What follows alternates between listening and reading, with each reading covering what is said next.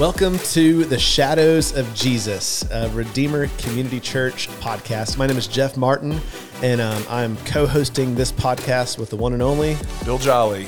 Bill Jolly. Well, this year we are reading through the whole Bible from Genesis to Revelation, and the goal of this podcast is to serve as a resource to come alongside our reading plan. And so we've got a reading plan that we're following, and every week we're going to release a new episode where we'll introduce the books that we're in, we'll answer some of the common questions that arise as you're doing a Bible reading plan with the text that we're going through.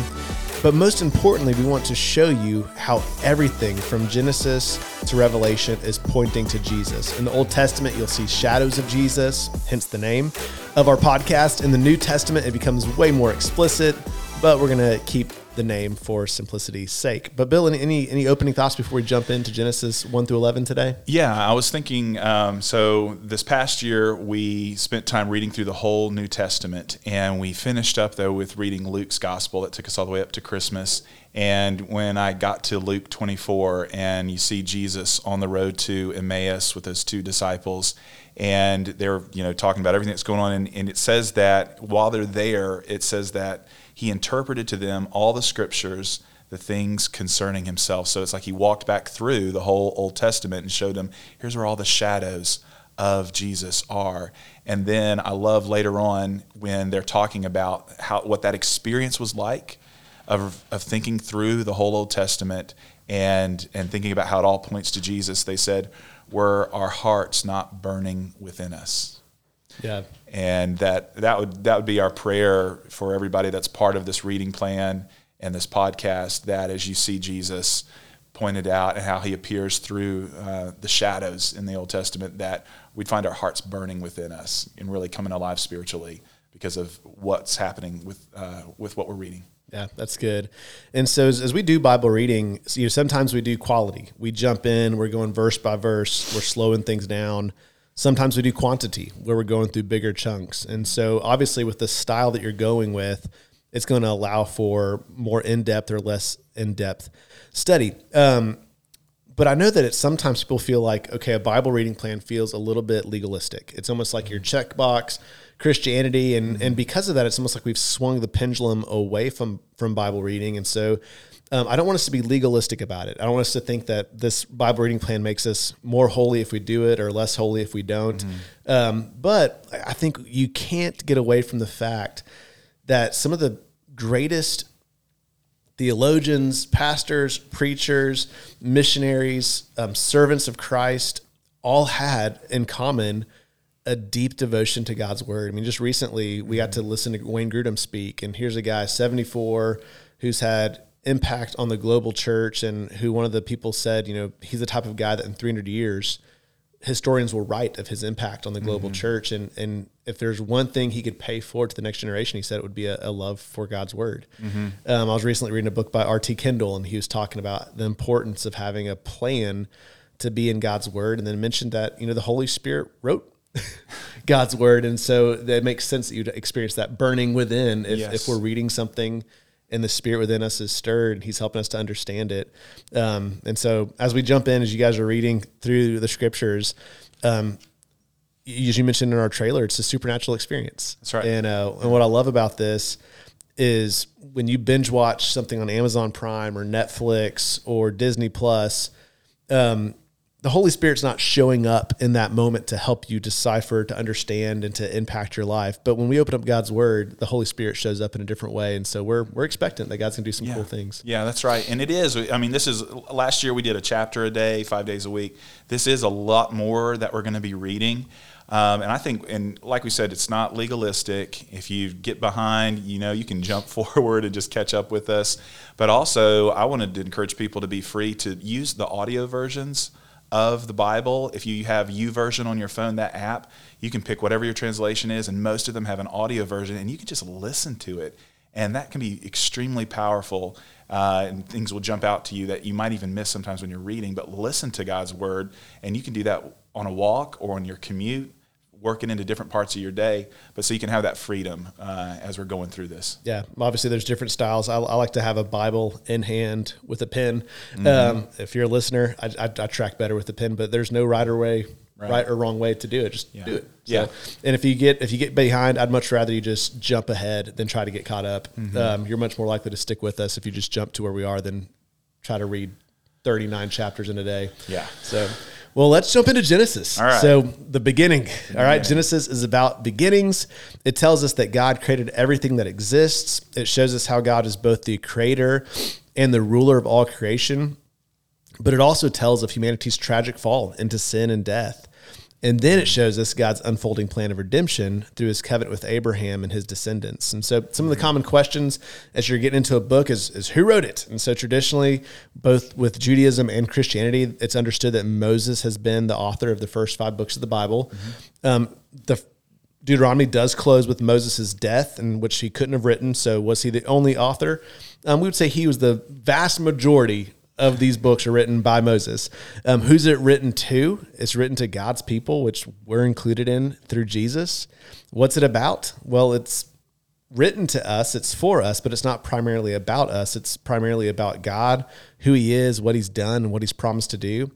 And then the, the final question that we want to ask is, well, how should we read Genesis? And so, um, obviously, we're reading um, an ancient Near Eastern text, not a not a Western traditional text, and so there's going to be a different literary style to that. Mm-hmm. And I like to say, let's read Scripture literarily not literally. And so what I mean by that is is that there are different genres. And so in Genesis we're going to find different genres. We'll find um, narrative, we'll find poetry, we'll find genealogies, we'll find more. And so we want to make sure that we're reading scripture with an understanding of what type of genre is it, and that might help us a little bit to understand from a different perspective of what's going on. Um, so how does it break down?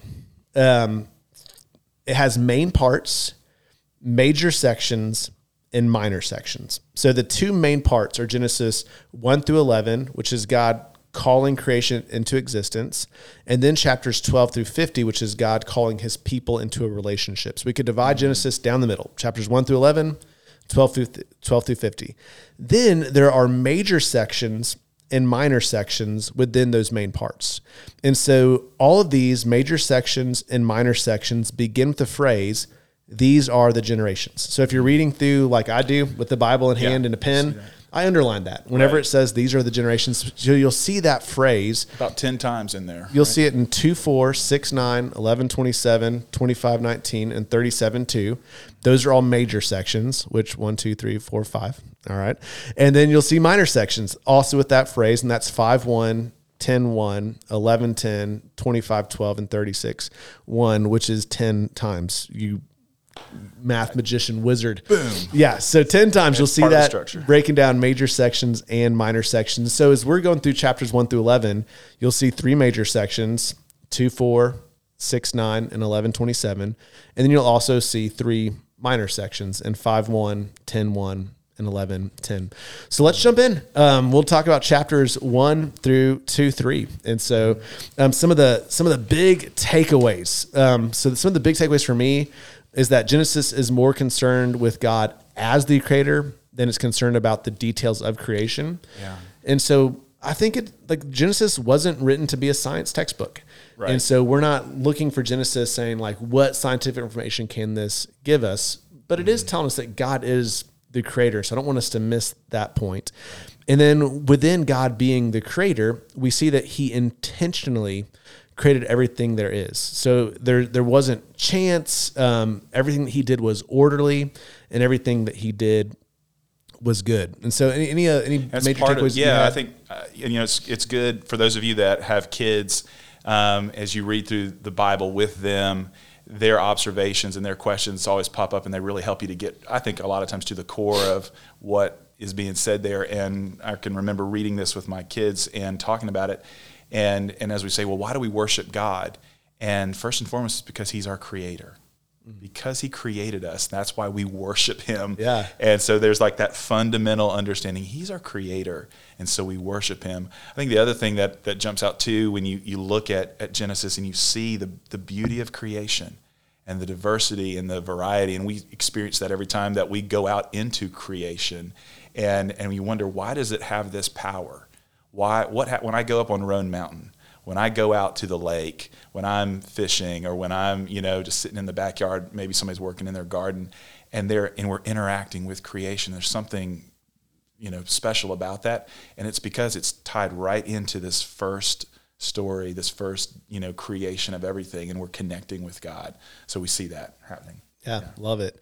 And I think throughout the whole Bible, we want to keep in mind He's the creator we're the creation. Yeah. And that understanding is so huge and understanding, especially when you get to things you don't like about scripture.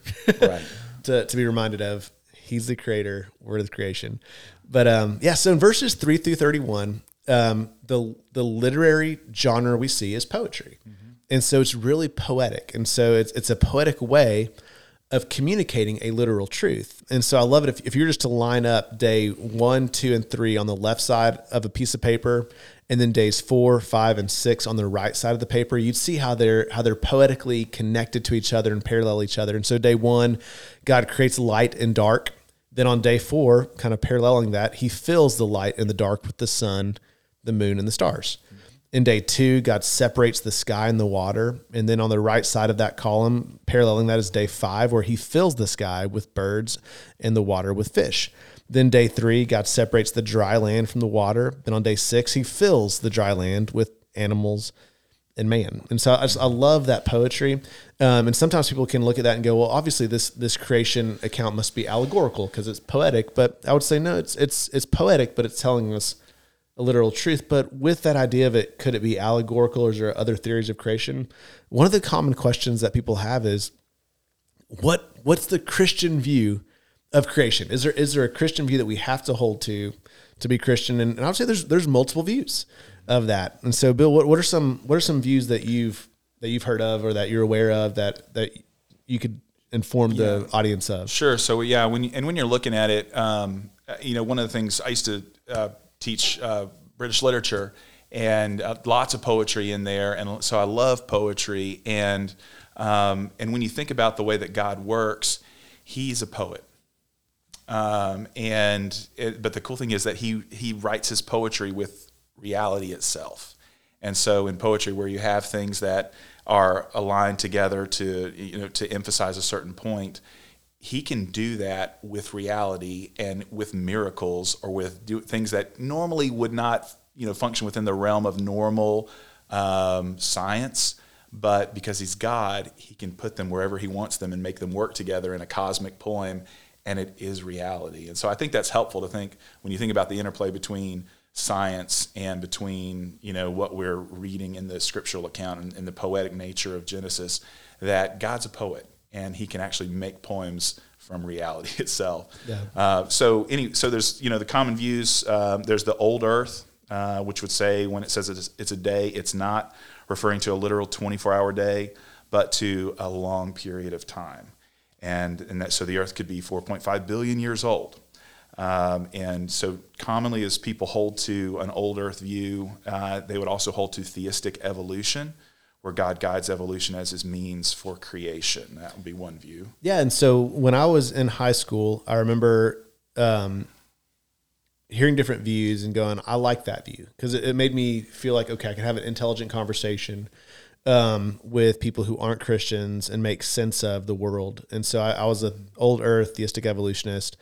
I went to college and I was a marketing major, but like a not so smart person, um, instead of taking fun electives like bodybuilding or scuba diving, I was like, I'm going to take some biology classes as electives. So I mm-hmm. took like biology, bi- biology of animals mm-hmm. um, as an elective course okay. to try to better understand this stuff. And so um, so I came out of college still holding to that theistic evolution position, and it was about 2007 um, after a year of deeper theological theological studies, specifically through the Book of Romans, that I changed. Mm. Um, but for for most of my Christian life, my earlier years, that's where I would have landed. Interesting. Um, so I started off old Earth. Um, another view is is young Earth and young humanity, mm-hmm. and so that would say no, the day is a literal 24 hour period and the universe is about 10,000 years old. And so that's where um, a lot of people from my seminary landed was mm-hmm. Was young earth, young humanity. And um, then you have gap theory. And so gap theory is basically there's a huge gap between verse 1 and verse 2 and, and, and in that gap we make sense of all the fossil records and the problem with that is like it there's death because there's fossils buried in this in the soil in the rocks um, before the fall, and so that doesn't really compute very well. But um, where I where I land today is what's called old Earth, young humanity, and so that's where God created um, what God created in verse one existed for an undisclosed period of time, and so so that could be a moment, it, it could be a billion years, you know, who who knows how long that is, but what existed was uninhabitable. So it's different than the gap theory because there's not life happening and fossils being created. It's literally there's there's an uninhabitable land. And so when the original audience would have read this idea of, of nothingness, they wouldn't have thought of like just black space. You know, like they would have thought of the desert. You know that that tohu bohu, like yeah, it's a wasteland. It's it's like uninhabitable. Like w- and so I think there was something there that was uninhabitable. And was it a moment? Was it billions of years? I don't know, but there was something there. And then starting in verse two, I believe that God um, creates in six literal 24 hour days. And, um, and so that's kind of, that's where I land today. But the, the beautiful thing is, is like, um, I think that there's, there's every view seems to be held accountable to something that doesn't make full sense, you know? So whether you're allegorical or young earth, new earth, old earth, gap, like whatever theistic evolution, every view is held accountable to something. And so for me, I'm going to hold this in an open hand. I'm not going to say there's a Christian view that you have to hold.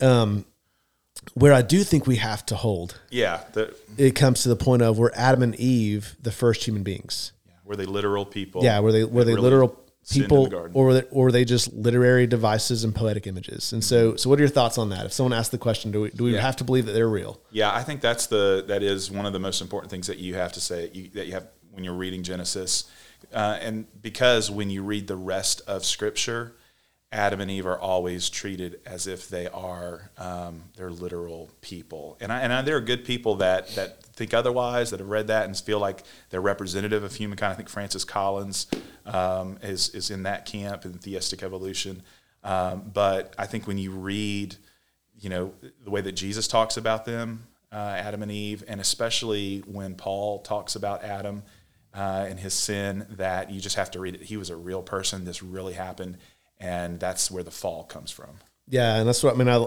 we just went through the book of Luke, as you mentioned earlier, and even the genealogy in Luke directly connects Jesus to Adam, not as a a allegorical Metaphorical, person, a yeah. metaphorical person, but as a, a real person.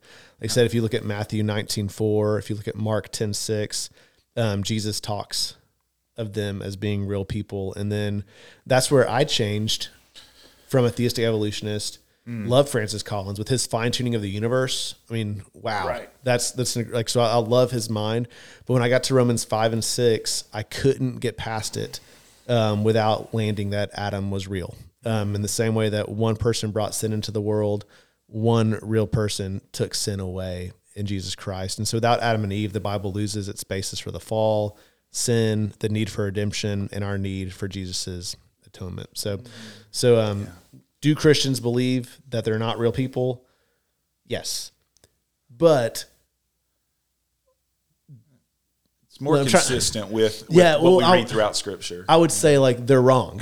and, and write about a lot of other things. but it's, you know, yeah, not yeah. everybody's So- got it all. So, So, their their salvation hinges more than they realize on them being a real person. Doesn't mean that their their their wrongness has not caused them not to be saved, but I would say their salvation hinges on them being real people, and they just don't realize the the full extent Yeah. of that. So. Yeah. Any other any other thoughts before we jump into chapter chapter two? Yeah, well, I mean, I think it's too when you look at Genesis, and, and it's it's a narrative, and and we think of the whole Bible as we're reading through it this year, that it is it's a narrative, and there's a there's a meta narrative that's going on, this bigger story that's being told through all the smaller stories, and that that meta narrative has those four key moments in it. The first one that we've just talked about of creation, and now we're going to go into the next big chapter of the fall. And then we'll see the other two chapters unfolding uh, from here uh, from there. So i think that's that's what you're going to go into here with chapter two. Yeah, so we'll we'll go chapter two, verse four, through chapter four through twenty So in chapter two, the author zooms in on day six and gives us more details on God's creation of Adam and Eve as God's unique image bearers. And one of the big takeaways is that they had no shame because there was no sin. But in chapter three, everything changes. Sin enters into the world, and as a, resu- as a result, shame comes over Adam and Eve. And so the consequence of sin is death, both physical and spiritual. So spiritually, they're they're separated from God, and He has to remove them from the Garden of Eden. And then physically, while they don't immediately die, they will now one day die. But we do see God giving them better clothes to cover their shame than fig leaves. So that when they're hiding, like they've covered themselves in fig leaves. And so God gives them better clothes. But what does he clothe them, clothe them with? What type of Animal skin. Animal So skin. An animal has to die. An innocent life is and taken. so so I think if you, if you look at the literary device, um, the way the way that kind of ancient Near Eastern literature works, a lot of times you'll you'll see um, you'll see the structure where it kind of has like verses paralleling each other and working towards a central theme. And so the uh-huh. central theme is is no shame. Like we were not created to carry shame, mm. but leading that way, we see that the consequence of sin is that we now have shame. Mm-hmm. And we also see that God's desire is to take that shame away. Mm-hmm. And the way that he takes it away is, and now he's covering it through the death of something in their place. Mm-hmm. But that kind of points us, we'll get to this later, to a shadow of Jesus, um, of how he's not just going to cover shame, but he's going to take it away. Yeah, Um, but good. we don't, want to- we don't get too much into the shadows just yet. All right. So, chapter four, we see how sin entering the world sets a trajectory of things progressively getting worse and worse, specifically with Adam and Eve's sons, um, Cain killing Abel.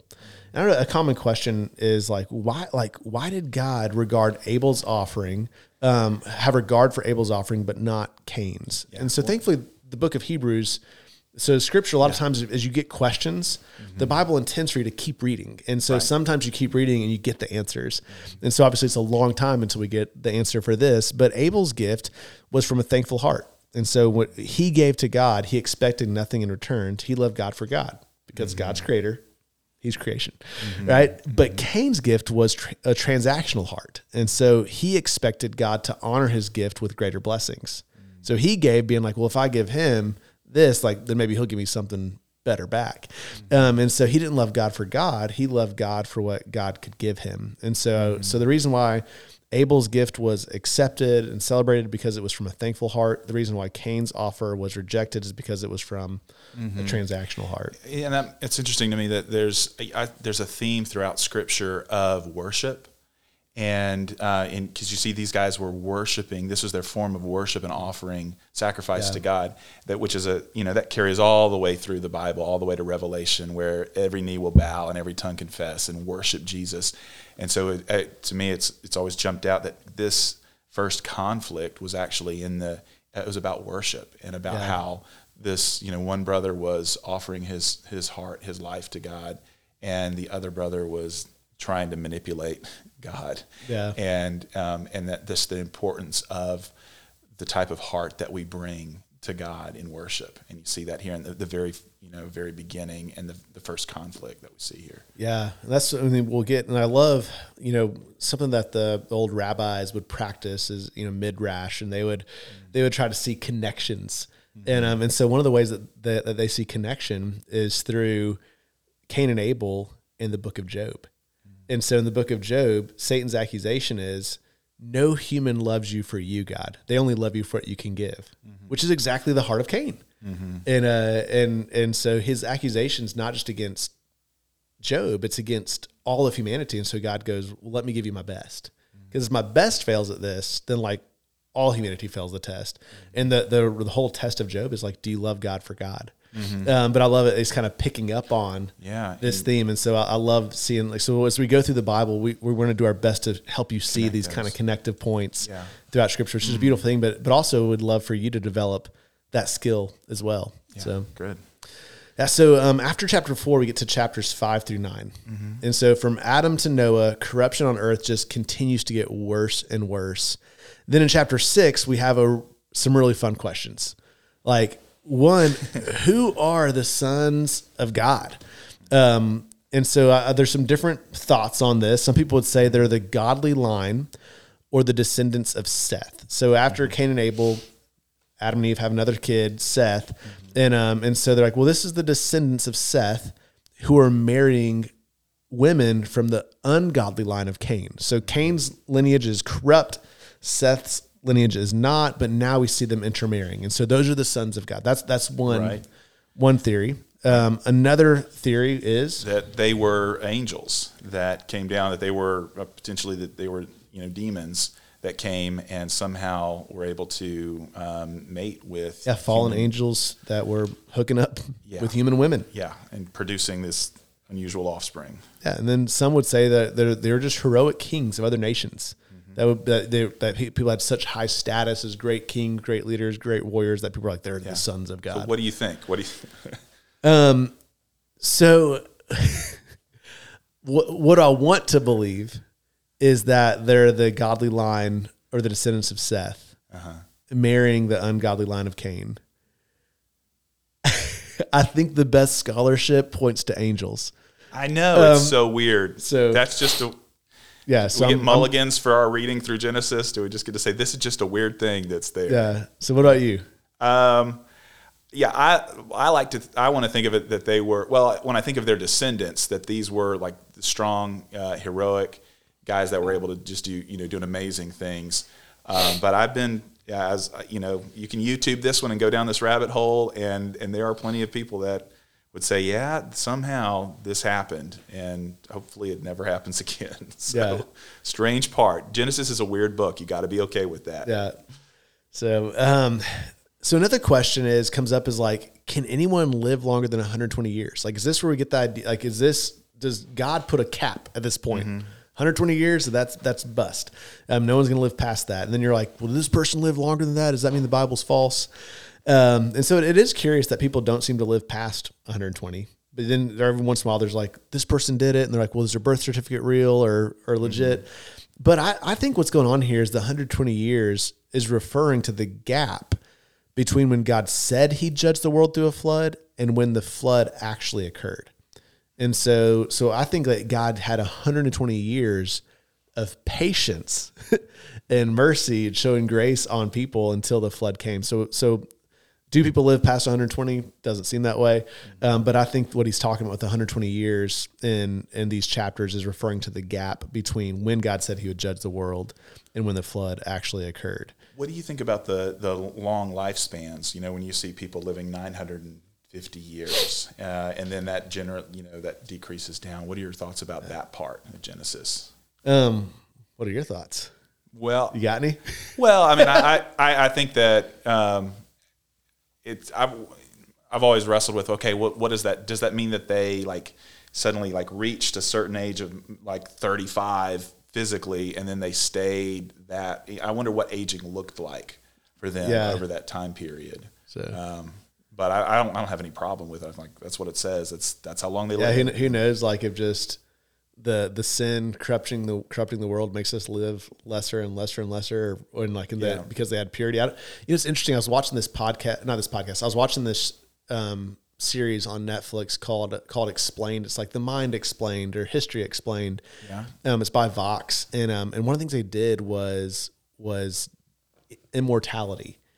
And it showed how in the 60s where people started freezing themselves upon death and until they could figure out how to revive them. Like I think Walt Disney did that. Really? Um, but what's so interesting is they they say that when uh, upon conception, cells immediately begin to divide, and when they divide, they're damaged. yeah. But the body is able to to heal themselves. Eh, But the the person on the on the series said it's almost like death is programmed into our DNA.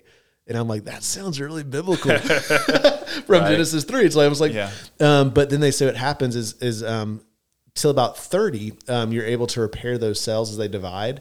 Um, and as they're damaged and they're dividing, you can repair them. But after thirty, you basically stop your ability to to do that, and then your cells are only going to divide themselves about fifty times over your lifespan, and so we're, we're going to die. You know, and uh, so I think that the big thing is, you know, like it's appointed once for man to live and once for man to die, and, and God breathed life into dirt, you know, and um and so whatever your theology is on creation and if God did that or not, like one fact is if we die and we lay on the ground, like one day our bodies will decay and we'll return to the earth. Yeah. Thanks, Lion King. Um, Circle of life. yeah. So yeah, I don't I don't know about the, the life expectancies as as far as it, it makes sense to me that like the longer sin is in the world, the more damaged our bodies come, and the less long we'll be able to live. But I, I don't know. Yeah. So, good question. Good question. So another question is is who are the Nephilim?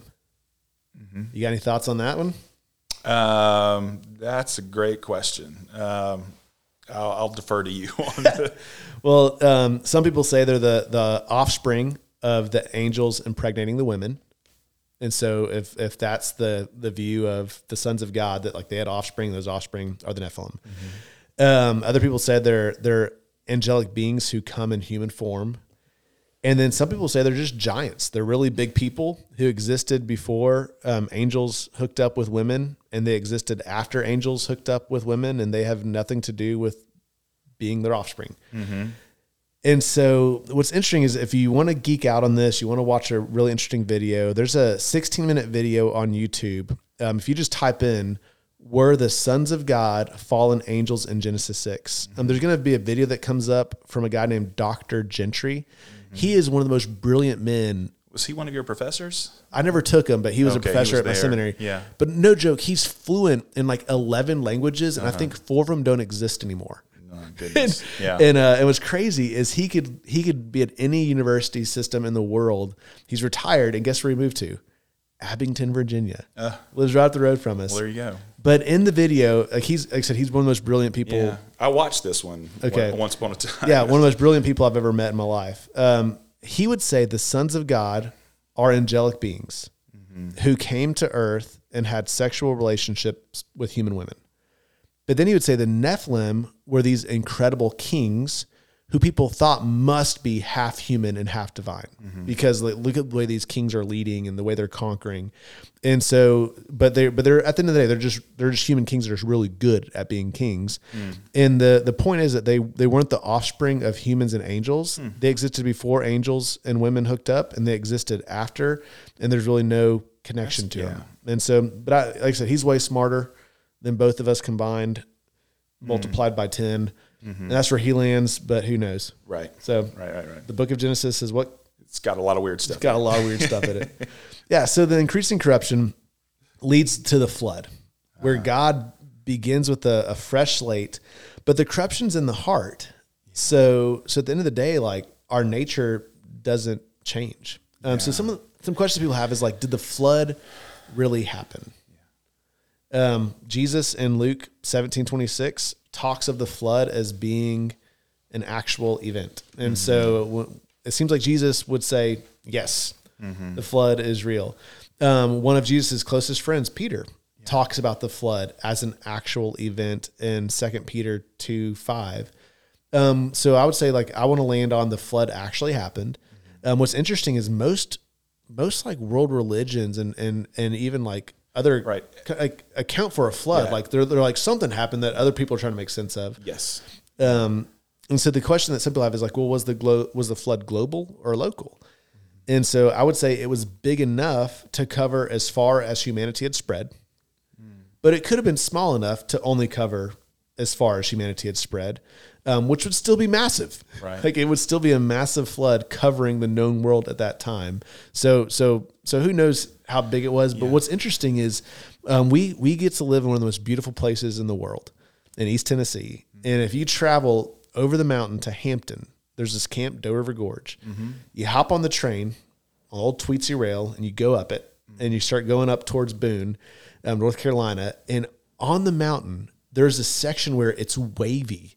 The, you In- can see the the In patterns of rock. Yeah. Twisted. There's And so geologists have come from afar to survey this and to view it. And they said the only thing that could account for the rocks doing this would be a global flood. and so you're like, that's like, it's crazy. So, so you're like, was it global? Was it not? It's like, it looks like there's a flood that impacted East Tennessee. So who knows? Um, but we know it had to have been big enough to cover all of known humanity, which would have been massive. Yeah. But I, I tend to lean towards it being a global flood, but I, I could be wrong. Well, and, and I think too, when you read about it, when when you're reading Genesis, especially if maybe you've grown up in church or you've grown up around uh, Christianity. There's sometimes people do some weird things with kids and like reading these stories and, and kind of presenting them as uh, little happy cartoony things and look at all the animals and you t- and you actually you miss the real story. You miss what, like the significance mm-hmm. of the mm. fall. It was the worst day in human history, and then and then you get and you need to feel that when you read that, and then you get to the flood, and it's like it's not a kid's story. I mean it's a it's an it's people were wiped out, and it just and it, it needs to take us there into that like this is how serious sin is. This is this real the real problem of humanity. And so um, so I think that's important if you've grown up around church and you you kind of it can take the edge and the depth out of the of what you're actually reading about happening. And so I think you I want to encourage you guys as you're reading those moments in Genesis to let it take you there. And and that's what that's what God wants you to see in that part of the story. Yeah no I think that's a great as you said that I think um, I, th- I think you're onto something.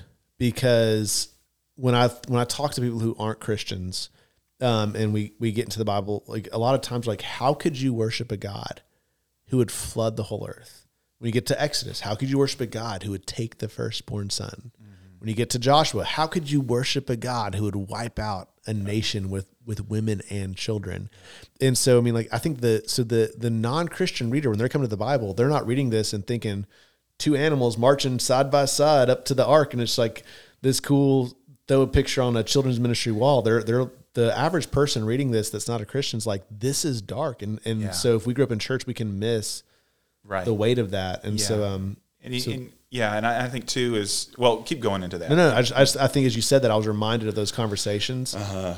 and just thinking through like, man, that weight should be felt, mm-hmm. and um, and the fact that non Christians are feeling that weight is good. Like mm-hmm. maybe maybe maybe that's maybe and so maybe we're so bent on trying to fit it into our church upbringing that we that we miss the opportunity to bridge that gap. To feel that. And yeah, and it's the same even when he when he, when um, you read the creation accounts and God says it was good. It was good. It was good. And then he gets to the very end he says it was very good.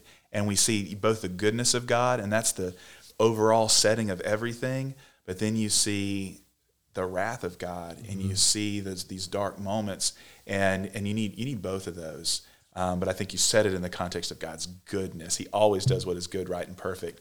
But then here here's here's where His wrath comes into play, and we have to understand that as the shadows of Jesus, you know, really start coming out. Yeah, yeah. And so I think that's one of the big things is people think like Old Testament God wrathful, New Testament God loving. Mm-hmm. God's the same in both. And so, with that being said, people are like, well, if the flood, if the flood wouldn't change anything because sin is this heart condition, then why would God do it? That, that, that seems messed up. Yeah. If He's like, I know this won't fix anything, I'm still going to do it. Yeah. Um, well, first, I think it's important to remember that they had 120 years to repent. So there's 120 years of of patience, and so uh, so I think like the the character of God is a patient God. Yeah. So there, so like, and so like we see His kindness in that. Um, but I think what happens here is it drives home the point that to deal with the depth of our sin, God would have to take even more drastic measures. And so when we get to the cross and think like this seems harsh, like why would God take the life of his one and only son? Well, if we look at it against the backdrop of this, not fixing the depth of the issue, realize there's no other way. Mm-hmm. Um, so, so I think it's Pavloving us to understand the cross. It's almost like when you, you ring the bell, the dog starts. It's, like getting you ready for. Yeah, it's, it's yeah. getting us ready for something. So when the cross happens, instead of our mindset being why, it's like uh-huh. there was no other way. Yeah, yeah. Um, it's, it's, I think it's it's meant to help us, um, you know, to read the Bible with humility, to see He is our Creator, He's the Creator, and then we've we've we have rebelled, we've fallen, and there are these there's this consequence for sin, and and it's the the rough thing is within our human nature, there's this insidious thing in us that just says, I just, I don't want to believe in sin. I was, yeah. I was talking to a guy in a coffee shop one time about faith and everything, not a believer, but he'd been up around church. He's like, well, you know, yeah, I talk about my problem, uh, you know, having a pro- that sin being my big problem. Well, I just don't believe in it. Yeah. I was like, that's very convenient, but it's not reality. Yeah. And and I want you to know reality. God is good, but our sin is this big issue that He's dealing. with. It's got to be dealt with. Yeah. So after the flood, chapters 10 through 11, um, Noah's sons begin to populate the earth. um, they're fruitful and multiplying, and they turn into nations. And so in chapter 11, verse 1, we read about the, the land of, of Shinar. And so I think it's really interesting like to, to underline that, to take note of it, because we see it again in the book of Daniel. Mm-hmm. And so so in Genesis, the land of Shinar is Babel. Mm-hmm. Um, in Daniel, it's Babylon. Mm-hmm. And we see that recur again in Revelation. Revelation. And so, um, so, so I think it's just like, so this area is, is modern day Baghdad. Um, what they're doing is they're trying to build a new Eden without God in it. They're not just building a tower, they're building a city. And it's like they're trying to build a new Eden without God in it, a place where people could do what they want, when they want, with whoever they want, with no consideration of God's design. Yeah. And so humanity was was basically becoming united in a wicked defiance towards God. Mm. And so in response, God scatters the people, confuses their language. Mm-hmm. And um, any any thoughts on that yeah, before we well, jump into the shadows? Yeah, I think the, the themes that you see through Scripture when um, when God put the first man and woman in the garden, there his desire was for them to flourish and to create civilization. It wasn't just for them to hang out, you know, in a jungle. Sometimes yeah. when I was a little kid, I thought that was the point. They were just going to get to hang out in the jungle forever, and then they messed that up. But really, what the plan was was for a civilization mm-hmm. to emerge and to thrive on the earth and that's what sin disrupted and so that now we had uh, a, a city without god and a civilization without god that was going to begin to develop and spread on the earth but we see that like the big story the meta narrative is he's going to make all things new and that renews civilization across the earth that's where this whole thing is going and so this though highlights mankind trying to build its own civilization apart from god yeah that's good. Yeah, and so um, in the first eleven chapters, yeah. we see just three episodes of fallenness. We we see the fall in Genesis three, we see the flood, and we see the Tower of Babel, which are all showing us that things in the world are growing progressively worse. Yeah. And that really sets us up for, for God to step in and say, here's how I'm going to mm-hmm. fix it. But before we, we jump into the shadows of Jesus, I, I love this um, a couple years ago, someone had me draw four. Is it concentric circles where they're get larger and yeah. larger? And um, they said in the first one, just write down God. The second one, write down self. The third one, write down um, people, and the fourth one, write down creation and they said they said just think about like when did God become more than a word to you? And it's this relationship. And they said like you know what are some things you're good at and write write those things down about yourself like just where God's gifted you and what are some relationships that are just really life giving for you? People that that have that are you enjoy being around and then think about a time in creation where you found yourself just in awe and write that down. So think about these these these relationships and then um, what you see is these relationships, those four primary relationships, are present at the beginning of Genesis. There's a mm-hmm. relationship with God. Yeah. He's the creator, we're the creation. The relationship with self. We were created not to feel shame, but to to be to be whole and to mm. we were good. Um, there's relationship with others. You know, it's not good that we should be alone. Mm-hmm. So before sin enters the world, God looks at Adam and is like, it's not good for you to be alone. So he creates relationship. Um, and then they're called to, to have dominion over creation, to to till the soil, to care for it, to guard it, to to create. Mm-hmm. Um, but sin shatters all four of those relationships. Mm-hmm. Like we're now separated from God. We now experience things like shame and deterioration and like and we work from the sweat of our brow and there's pain in childbirth and and all of a sudden like Cain and Abel, there's murder, there's broken relationships, and then creation like instead of instead of cultivating it we're we're using it in defiance to god. And mm-hmm. and so so it's kind of like man things aren't right. Mm-hmm. How is god going to fix it? Mm-hmm. so we'll start to see that unfold. Yeah yeah. So let's go in you want to go into let's let's close out the shadows of jesus. So um so a couple of shadows of jesus. One and i think this is the biggest one jesus is the better adam. Mm-hmm. and that's where we get to romans 5 Romans mm-hmm. 6 as as one person brought sin into the world one person takes it away yeah um where Adam is tempted by Satan and fails. One of the first things we see Jesus do is going out into the wilderness for 40 days. He's tempted by Satan and he succeeds. Yeah. Um, where Adam's life counts towards ours.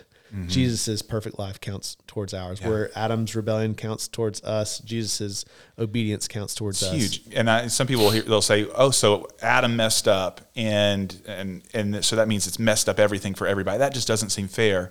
But then it's so beautiful to see Jesus lived the perfect life that we should have. And that wouldn't be fair either. That yeah, you know, That's not um, fair. That's a, and that, but that's how God's designed the Yeah. universe to work. That Adam was the representative of humanity at that point, but then Jesus is the better Adam. And I tell people the the thing is is is God knew that we would have made the exact same decision Adam made if we were in his shoes. Mm-hmm. And so when we look at that and see that it's not fair, the truth is like we would have made the same decision that he made if we were in his shoes. And so we'd just we'd be just as guilty. Mm-hmm. Yeah. And so another one is um I love this. He's the better clothes.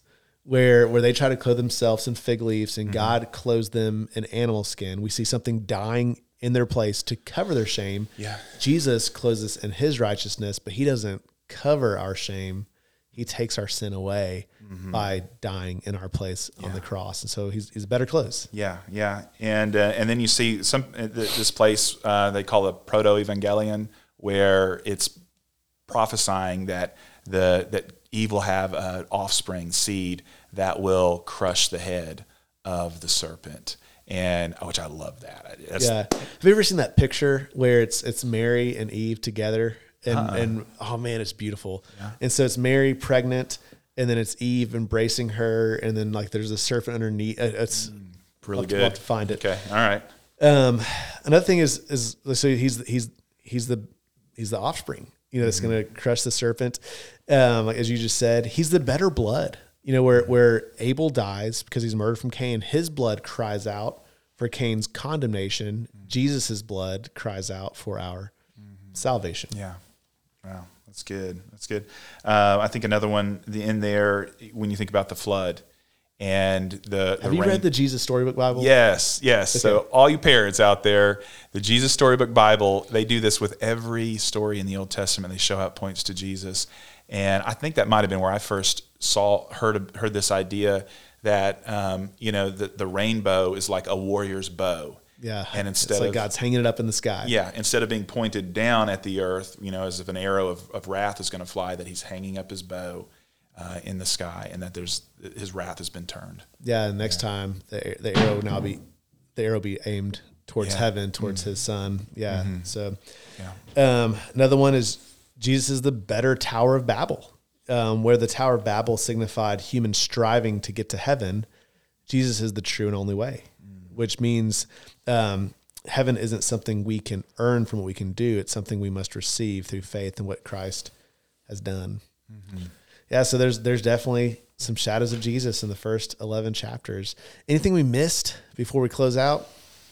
Um, uh, you, well, I think um, as you're as you're reading through the New Testament, again, I keep I, I've Old got Testament. young. I mean, Old Testament. I've got young kids, and so I'm always thinking about how does this work at, in our family as we're you know um, walking with them. And we love using the Action Bible. You mentioned the Jesus Storybook Bible to walk your kids through the Bible this year. The Action Bible is a comic book illustration, great. Um, they'll just jump right in um, to help your kids connect with the Bible. And then there's also the Kingstone um, Bible, which is like it's a huge collection of the, of the Bible in comic book form, and those have been really good for our family to read through the Bible together, connect. But it's really been good for me because when you see it depicted, it's it, it these are stories, you know, so much of the Old Testament. And you see how they can be depicted, and it can help you understand and and feel you know what God would really want you to feel through each of those narratives. So some extra things that would be helpful. Awesome. Yeah. Um, my Bible's full of underlining and notes and different things. So I, I've got questions and statements written down throughout Scripture. But um, just it's a journey, and um, the beautiful thing is is you're not supposed to figure it all out the first time through. It's it's inviting us to come back to it again and again and again to read it in community with other people like we're doing now. And so. Um, if you have any interest in being a guest with us on the podcast, like, hey, I'm following along. I'd love to throw some questions out grab me or Bill on a Sunday um, and say, "Hey, I want to come onto the podcast," and, and we'll get you scheduled. We'd love for you to come hang out with us. But um, yeah, we're looking forward for this being a journey for a whole church. But next week, um, we'll jump into the the second half of Genesis, starting chapter twelve, going all the way to Egypt. Um, all right, see you guys next week.